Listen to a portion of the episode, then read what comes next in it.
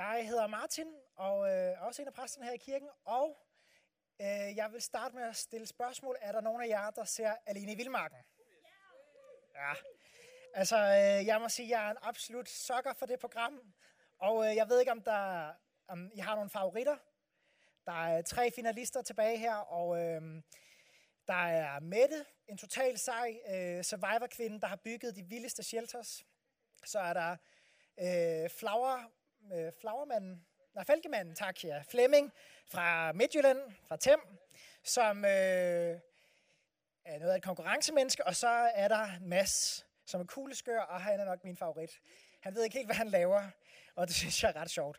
Øh, og siger bare nogle enormt sjove ting. Så ham, øh, ham har jeg sådan ligesom øh, fået lidt forkærlighed for, så jeg håber, han vinder. Øh, men jeg bliver også draget det her program, fordi der er noget ved den her øh, norske natur, som er totalt dragende.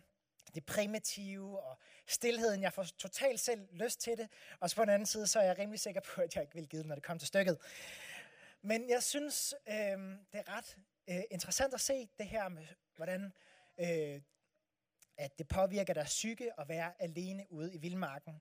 Hvordan at sulten begynder at øh, påvirke dem, ensomheden. Og så fra det ene øjeblik, så kan de være taknemmelige for livet, de har, og til det andet øjeblik, hvor de føler sig mega magtesløse, og de kæmper, og tvivlen er der, og det handler bare om at holde ud, og frustration og fortvivlelse er i spil, og så nogle gange så er der den her meningsløshed. Hvorfor er jeg her overhovedet, når de mister målet af syne? Og fristelsen til at trykke på den der hjem-knap bliver større og større. Jeg synes, det er mega spændende at kigge på, og jeg synes, det er ret inspirerende. Øhm, alt bliver ligesom på en eller anden måde i det her program sat under lup. Alt bliver forstørret. Hele det her følelsesmæssige register, det kommer i spil. Og deltagerne, de spørger sig selv, hvem, øh, hvem er jeg egentlig? Øh, kan man klare den? Er jeg god nok? Øh, hvad er det min mål? Hvad er vigtigt her i livet? Øh, hvem er det, jeg elsker? Og man skulle tro, at i sådan her program, at så ville det være sådan det dyriske, der vil komme frem i de her deltagere, når de er om, omgivet af sådan nogle barske omgivelser, og alt er ligesom skåret ind til benet. Men i virkeligheden, så er det totalt modsatte. Det er det menneskelige, der kommer frem i dem. Og i dag så skal vi se nærmere på, hvad der skete med Jesus, da han var alene i vildmarken.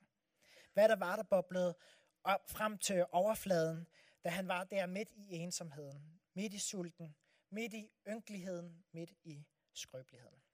Men inden vi kommer så langt, skal vi så ikke lige bede sammen. Jesus, tak fordi, at øh, du er her med din ånd. Tak, at vi kan få lov til at opleve dig, Kom helt tæt på, og jeg beder dig om, at vi må have åbne hjerter, og vil du øh, øh, trænge ind under huden på os i dag, og bryde vores forsvarsværker ned, og må vi få lov til at opleve, hvad du har at sige til os. Ja, åbn vores øjne og ører for dig. Amen. I dag så er det første søndag i fasten, og det betyder, at vi langsomt begynder at forberede os rent øh, fysisk og mentalt på kirkens største højtid, nemlig påsken. Og øh, når man taler om fasten som en ventetid, så kan man godt tænke på det som sådan en øh, ventetid ved tandlægen, som bare skal overstås. Men det er ikke den type ventetid, vi er i lige nu. Det er en helt vildt fantastisk ventetid, hvor, som ikke bare skal overstås hurtigst muligt. Det er en tid, hvor vi kan få lov til at høre Guds stemme og opleve ham igennem Bibelens større narrativ. Når vi taler her i kirken om spiritual formation, som jeg ved ikke, hvordan man oversætter det på en god måde, åndelig fornyelse eller åndelig modenhed eller åndelig revitalisering, så handler det om at øh, lytte til Guds stemme i det levede liv. At lægge mærke til Guds invitation til os lige midt i vores omstændigheder. At øh, følge hans kald og respondere på de tilskyndelser, som vi får fra hans ånd in real life. Det handler altså om at høre Guds stemme i vores livsomstændigheder. Hvad har Gud gang i i mit liv nu, og hvad prøver Gud at fortælle mig igennem det, jeg oplever? Men vi kan også opleve Gud igennem kirkeåret. Og vi er egentlig ikke så mega højkirkelige her i Vineyard altid. Men lige præcis det her, det er altså noget, der er værd at markere. Øhm, kirkeåret det tager nemlig ikke udgangspunkt i vores egen sæson, men tager udgangspunkt i kirkens sæson. Og det kan vi få helt vildt meget ud af hver især. I kirkeåret så bliver vi inviteret til at lade os forme af årstiden, af sæsonen i kirken igennem de bibelske tekster, som er for den her tid. Og de her sæsoner giver os en øh, fantastisk kanal eller mulighed for at følge Jesu ledelse ind til endnu mere frihed og endnu mere modenhed. Og hvis vi kun lytter til Guds stemme gennem vores egen erfaringsperspektiv, så risikerer vi at miste den rigdom, som der er faktisk ved at meditere og respondere på den større historie. I fasten der har vi mulighed for at grunde over vores egen fejl og vores separation og den brudhed, som det medfører. Og Guds nåde, hvordan den er stor, hvordan Jesus kommer til os, til den her verden, hvordan han dør på et kors, men opstår igen for, at vi kan få nyt liv hos ham. Og i fastetiden, så bliver vi også inviteret til at gå bevidst ud i en vildmark, og at blive alene der sammen med Gud, og at vi skærer noget fra i vores hverdag. Faste fra for eksempel tv, eller øh, mad, eller alkohol, eller hvad man nu kunne finde på. Og, øhm, og dermed så kan man begynde at træde ind i det rum, og skabe et rum, hvor der vil være tid til refleksion og bøn, og hvor man kan søge Guds rige først, før alt andet. Og hvor vi kan undersøge, hvad er det, der dukker op til overfladen, når vi bliver stille. Og her vil der være plads til nogle af livets store spørgsmål, vigtige spørgsmål, og hvor Gud han kan få lov til at tale til os ind i det. Og lige præcis det, det gjorde Jesus. Han søgte ud i vildmarken for at blive konfronteret med det, der var inde øh, i ham, det hans tanker øh, var fyldt af. Og det skal vi læse om fra Matthæus evangeliet, kapitel 4, vers 1, og der står sådan her. Derefter førte Helligånden Jesus ud, på et, ud til et øde sted, for at djævlen kunne friste ham.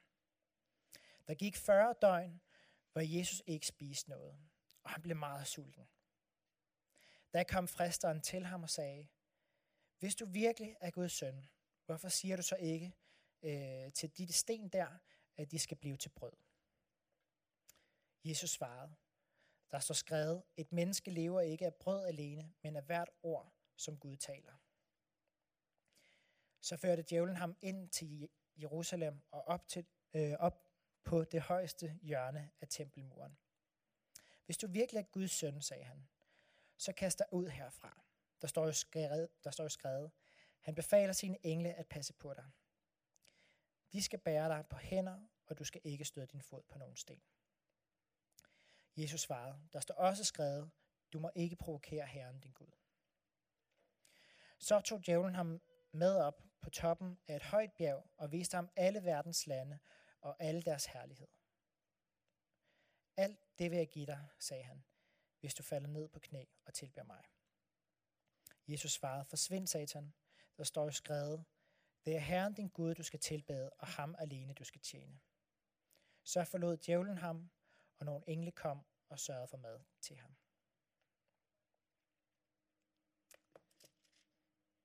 Ja. Det, at Jesus han går ud, af, Gud, går ud i ørkenen, det er noget af det allerførste, han gør, når han starter hans karriere. Men lige før det, i det foregående kapitel, kapitel 3, så begynder Jesus for første gang ligesom at rumstere på sig. Han opsøger sin fætter Johannes, også kaldet Johannes Døberen, som var en profet, som øh, rendte, ud, rendte rundt ud i ørkenen og havde et vildt liv der. Og øh, der spørger øh, Jesus ham, om han ikke vil døbe ham. Og det øh, bliver han så. Han bliver døbt af Johannes. Og jeg vil bare lige i den øh, anledning nævne, at vi nok kommer til at have dåb her en gang til maj eller juni. Så hvis du går og overvejer at blive døbt, så vil jeg bare lige opfordre dig til at hive dig endelig fat i Anne eller Simon eller mig, så vil vi rigtig gerne tale med dig om det. Men øh, i dåben her, i Jesu dåb, der sker der noget helt vildt og fantastisk. Himlen åbner sig. Jeg ved ikke, hvordan det har set ud. Jeg tror, det har set rimelig vildt ud. Og en due daler ned. Ikke mit favoritdyr, men den daler ned over Jesus. og en stemme rumler hen over øh, ham ud i æderen. Det er min elskede søn. Ham er jeg fuldt ud tilfreds med. En rimelig voldsom begivenhed. Og det er måske det allerstørste højdepunkt i Jesu liv. Han har ikke engang gjort noget endnu. Han har ikke engang udført et eneste mirakel, og Gud elsker ham præcis som han er. Han er fuldt ud tilfreds med ham. Gud bekræfter Jesus identitet som hans søn, og øh, på trods af, at Jesus ikke har gjort noget ekstraordinært. Men det er ud fra den kærlighed, at Jesus han får en vidshed om, hvem han er. At det, han finder ud af, hvilken værdi han har. Og det er der, han får kraft til at blive den Jesus, som vi læser om i resten af Bibelen. Og faktisk så er det også det, vi selv kan opleve i dåben. At modtage Guds betingelsesløse kærlighed. At blive indlemmet i hans familie. At blive hans sønner eller døtre, som han er fuldt ud tilfreds med. Og bagefter så kan vi leve i den sandhed og den vidshed, at vi er hans børn. Og med det udgangspunkt, så kan vi blive de mennesker, som vi hver især er skabt til at være. Men det næste, der sker, det er, at Jesus han går fra den ene yderlighed til den anden. Han går fra sit livs højdepunkt til bang, en fuldstændig skærende kontrast alene i vildmarken, hvor djævlen kommer og frister ham. Og jeg ved ikke, hvordan det har set ud, øhm, da djævlen dukkede op for at friste Jesus. Men en ting, jeg helt sikkert ved, at det ikke, øh, en måde, det ikke har foregået på, det er sådan, som Gustave Dore har fremstillet det i en billedbibel, øh, nemlig sådan her, The Temptation of Jesus. Øhm, djævlen her, han øh, ligner jo sådan en gargoyle med horn i panden og flagmusvinger, og med sådan en spaltet tunge står han og visker Jesus ind i øret. Eller det gør han ikke lige helt der. Han står ikke knæler og visker. Nej, okay, ja. Yeah. Jeg skrev manus og kiggede ikke på billedet samtidig. Og øh, Jesus, han står høj og rank, og, øh, og det kører for ham. Ikke? Men helt ærligt talt, hvis bare djævlen han så sådan ud, når han kom og fristede mig, så ville det da være en smal sag at stå ham imod. Ikke? Jeg tror ikke, at det har set sådan derud. Djævlen han kommer altid i den mest besnærende forklædning i form af sund fornuft og overtagelse. Så det har nok nærmere været sådan, at djævlen han er kommet til Jesus. Forklædt som fornuftige tanker, krydret med lidt bibelvers. Mere fristende kan en frister hvis ikke være. Og jeg synes, det er vigtigt at bemærke, at fristelsen i ørkenen, det er ikke bare sådan et teaterstykke. Det er ikke et spil for galleriet. Jeg tror, nogle gange jeg selv har tænkt det lidt sådan her, at Nå, men altså, Jesus han er jo Guds søn, så øh, det giver jo ikke rigtigt, altså det er jo spild af tid og kræfter for djævlen ligesom at øh, prøve at friste Jesus, fordi han, har, han falder jo alligevel ikke for det, han er jo Guds søn. Ikke? Men hvis vi tænker sådan, så misser vi en væsentlig pointe. Jesus var 100% menneske. Han var også 100% Gud. Men ikke bare, altså, han er ikke bare en Gud i sådan menneskedragt. Han er ikke bare Gud, der har taget en maske på. Han var et rigtigt menneske. Og Oldkirken har formuleret det sådan her. Han var Gud og menneske i én person. Uden sammenblanding eller forvandling, men uopløseligt og uadskilleligt forenet. Okay, det prøver lige at sige igen. Han var, Gud, øh, han var Gud og menneske i én person. Uden sammenblanding eller forvandling men uopløseligt og uadskilleligt forenet.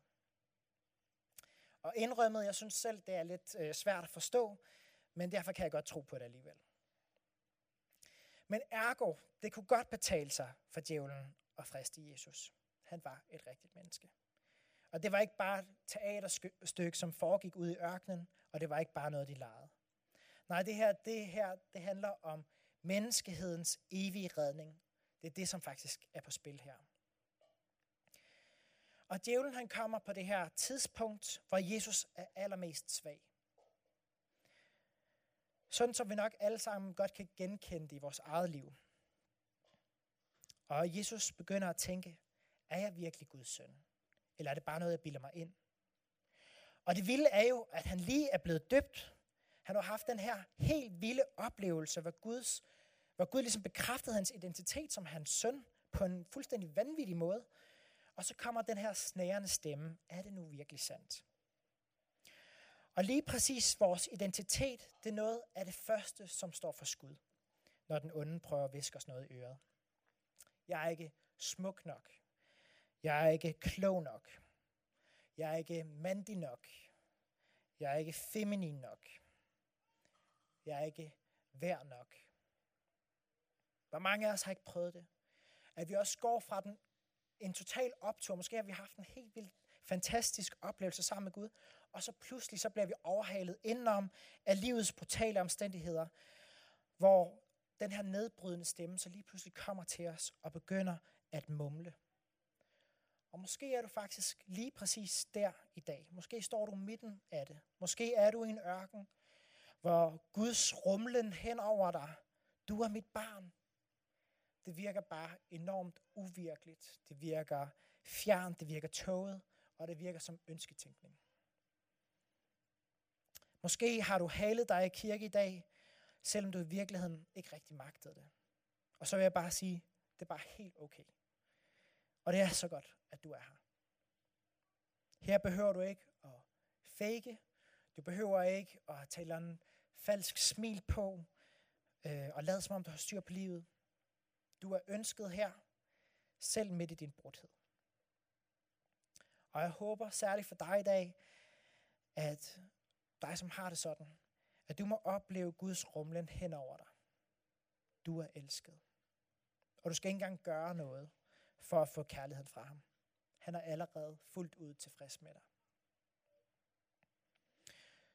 Og mit håb og min bøn er, at det må synke ind igennem din hårde hud, ind til dit hjerte, og trænge igennem din tykke pande og ind i din hjerne. Men når vi læser den her historie, så kan vi godt synes, at det er underligt, at Jesus han ikke må forvandle brød, eller sten til brød. Ikke? Hvad er der nu galt i det? Vi har senere øh, i, i Matteus evangeliet, der kan vi da se, at Jesus han forvandler fem brød og to fisk til mad til flere tusind mennesker. Hvorfor er det så forkert? Er det fordi han på en eller anden diæt, han ikke må bryde? Er det fordi han ikke må have en cheat day? Er det fordi det skal være 40 dage? Er det det, der ligesom er pointen? Nej, fristelsen, fristelsen for Jesus, den består i, at øh, han ikke stoler, eller at, at han ikke øh, stoler på sin identitet i Gud. Det er fristelsen. Øhm, og er det ikke netop, når vi er mest usikre på os selv, at vi kaster os ud i ting og sager og gør dumme ting?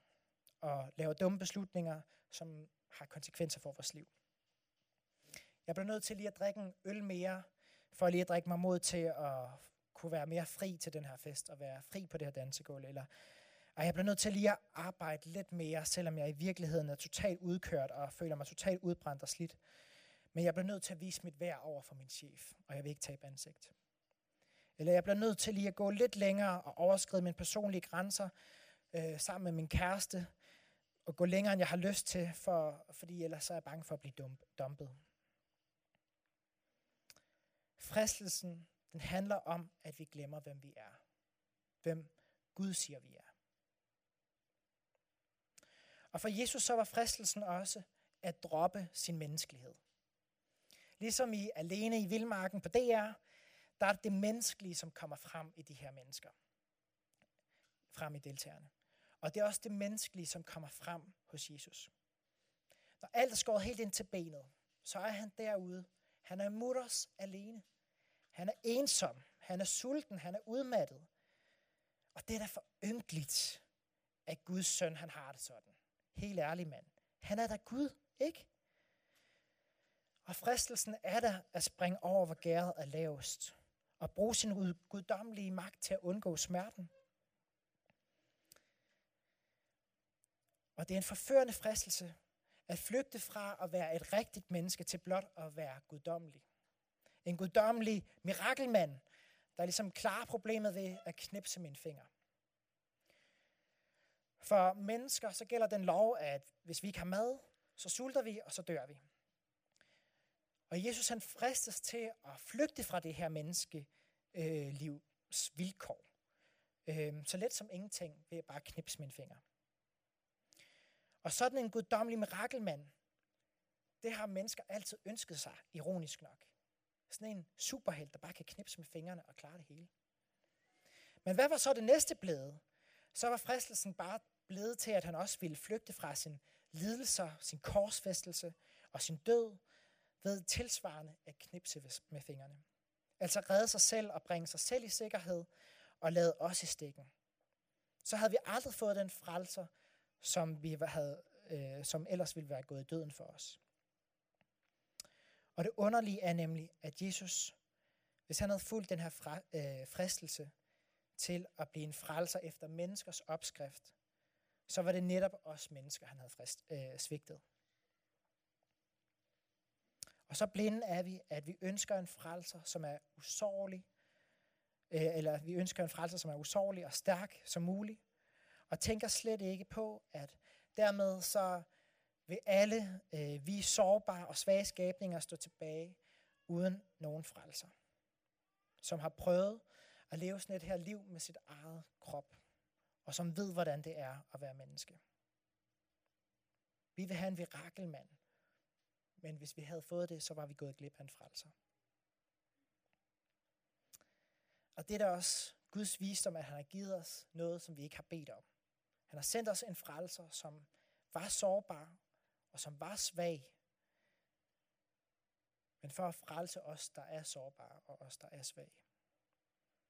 Så de gode nyheder for os, det er, at Gud han kender din kamp. Han forstår den. Du er ikke alene. Han ser dig. Han ved, hvad det vil sige at være ensom. Han ved, hvad det vil sige at være fristet. Han ved, hvad det vil sige at føle sig totalt ynkelig. Han ved, hvad det vil sige at føle sig rødvild. Han ved, hvad det vil være at være i en vildmark. Men hvis du er i en vildmark nu, så er du ikke alene. Han vil være der sammen med dig. Og de gode nyheder er også, at Jesus han har vundet kampen i ødemarken. Selvom vi ofte fejler, selvom vi ofte, når vi bliver fristet, ikke klarer den, klarer skærende, så har Gud tilgivet os for længst. Gud ser på dig med noget og med mildhed, og han rumler hen over dig. Du er mit barn, og der er ingenting i universet. Ikke engang en vildmark, som vil kunne tage det væk. Kunne, kunne tage dig væk fra ham. Det er det faktum.